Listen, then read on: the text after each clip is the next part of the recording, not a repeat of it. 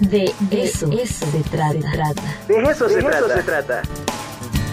La Dirección de Publicaciones WAP presenta la novedad editorial de la semana.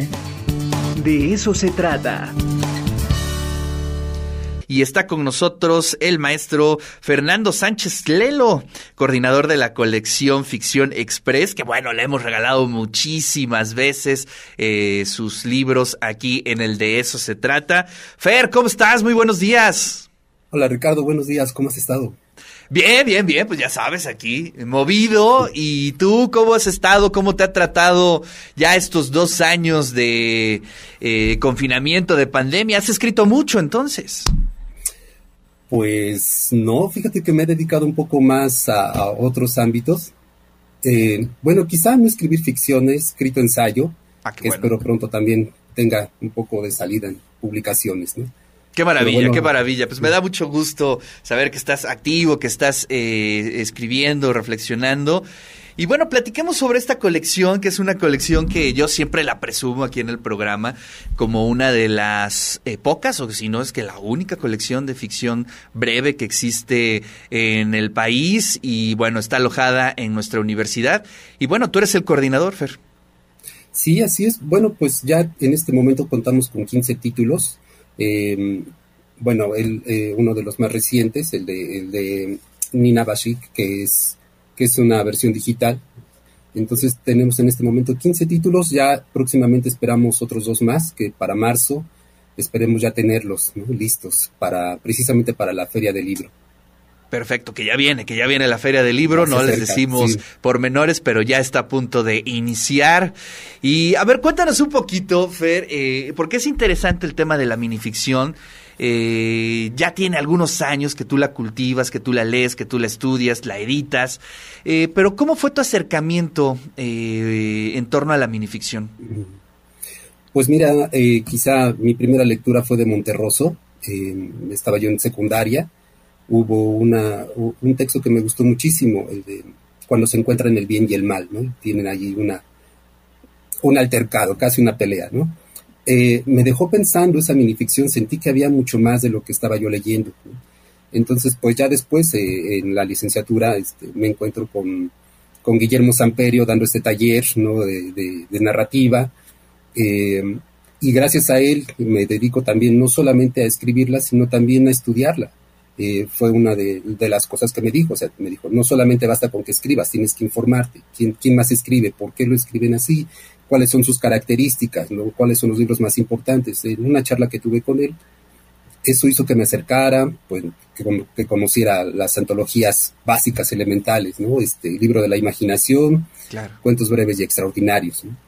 Y bueno, este, pues en realidad eh, la UAP también tiene una larga tradición en minificción, ¿no? Este, bueno, quizá no abundante, pero sí, sí existen libros, por ejemplo, desde 1993, me parece, Em, junto con Editorial Premia y, la Universidad de Zacatecas, publicaron una colección, ¿no? La colección del peso luble.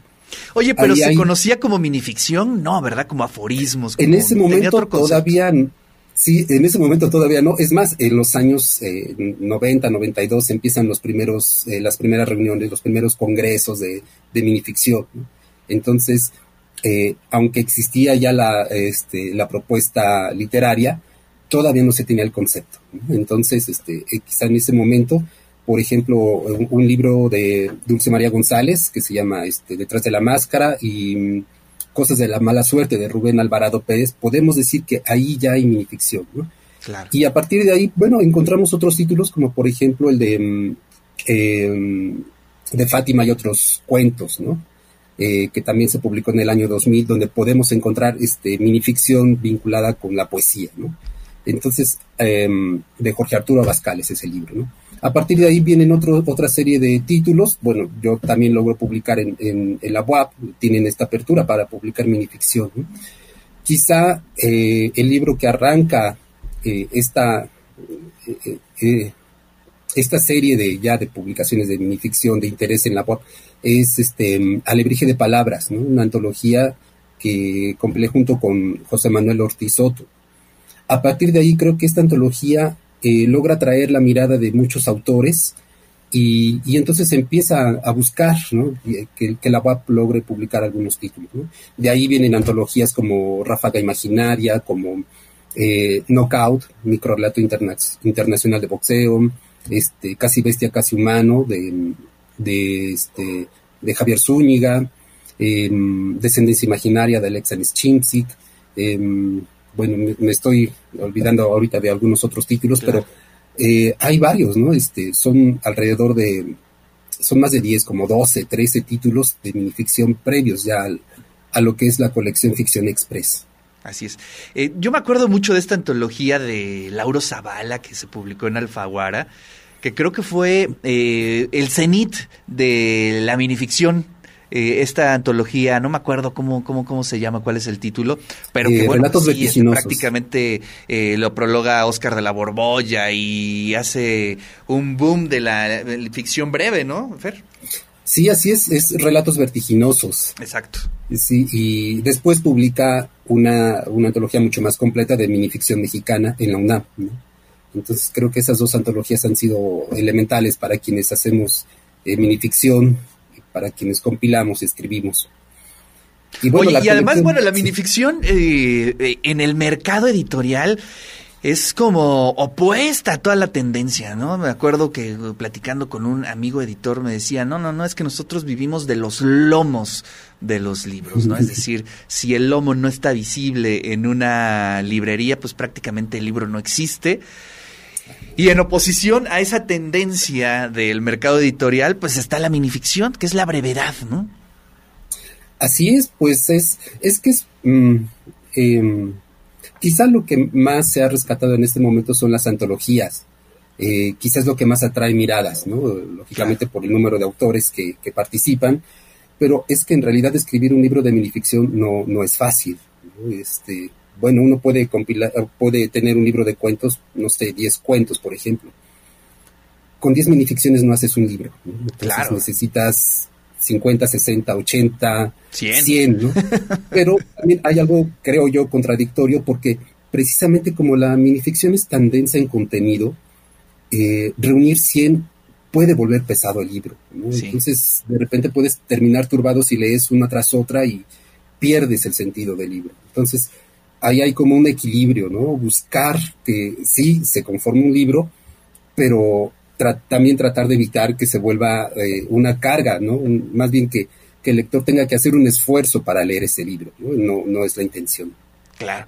O leerlo poco a poco, ¿no? De son, hay Exacto. libros que se leen así, ¿no? Es decir, no en una sola línea de tiempo, sino dejarlo en un buró, ¿no? Dejarlo en una mesa y de pronto un texto breve te lo puedes llevar e ir pensando en el transcurso del día, ¿no? Y quizá en una semana, en otro día, en otro momento continuar. Eso es lo interesante de la minificción, ¿no? Que son pequeños golpes, pequeñas chispas pues que se te puede quedar este mucho tiempo eh, en la cabeza, ¿no? Así es, ¿no? Y, y, creo que esa, esa parte que mencionas, importante, se pierde cuando se lee uno tras otro. Exacto. Entonces, Así, a, a, eso me ha pasado, eso me ha pasado, por eso lo sí. comento. sí. Oye, Ver, pues muchas gracias, felicidades por esa colección. ¿Cuál es el número más reciente que viene ahorita para eh, presentarse en la Feria del Libro? Son dos. Uno es de Agustín Montreal, que se llama ah, Hola, maravilla. te sigo esperando. Eh, que, bueno, eh, también otro fenómeno, surgió en las redes sociales y se trasladó al papel, ¿no? Este, y otro más. Ups, también tenemos ahí problemas de conexión con Fernando, pero bueno, ya casi estábamos terminando la, la, la, entrevista con Fernando Sánchez Clelo. Él es el coordinador de la colección Ficción Express, altamente recomendable y que forma parte de todo el acervo bibliográfico de nuestra universidad. Así es que eh, vienen dos eh, libros nuevos de esta colección, así es que vamos a estar atentos a cuando estén ya publicados para solicitarlos y podamos compartirlo aquí en el De eso se trata con toda la audiencia.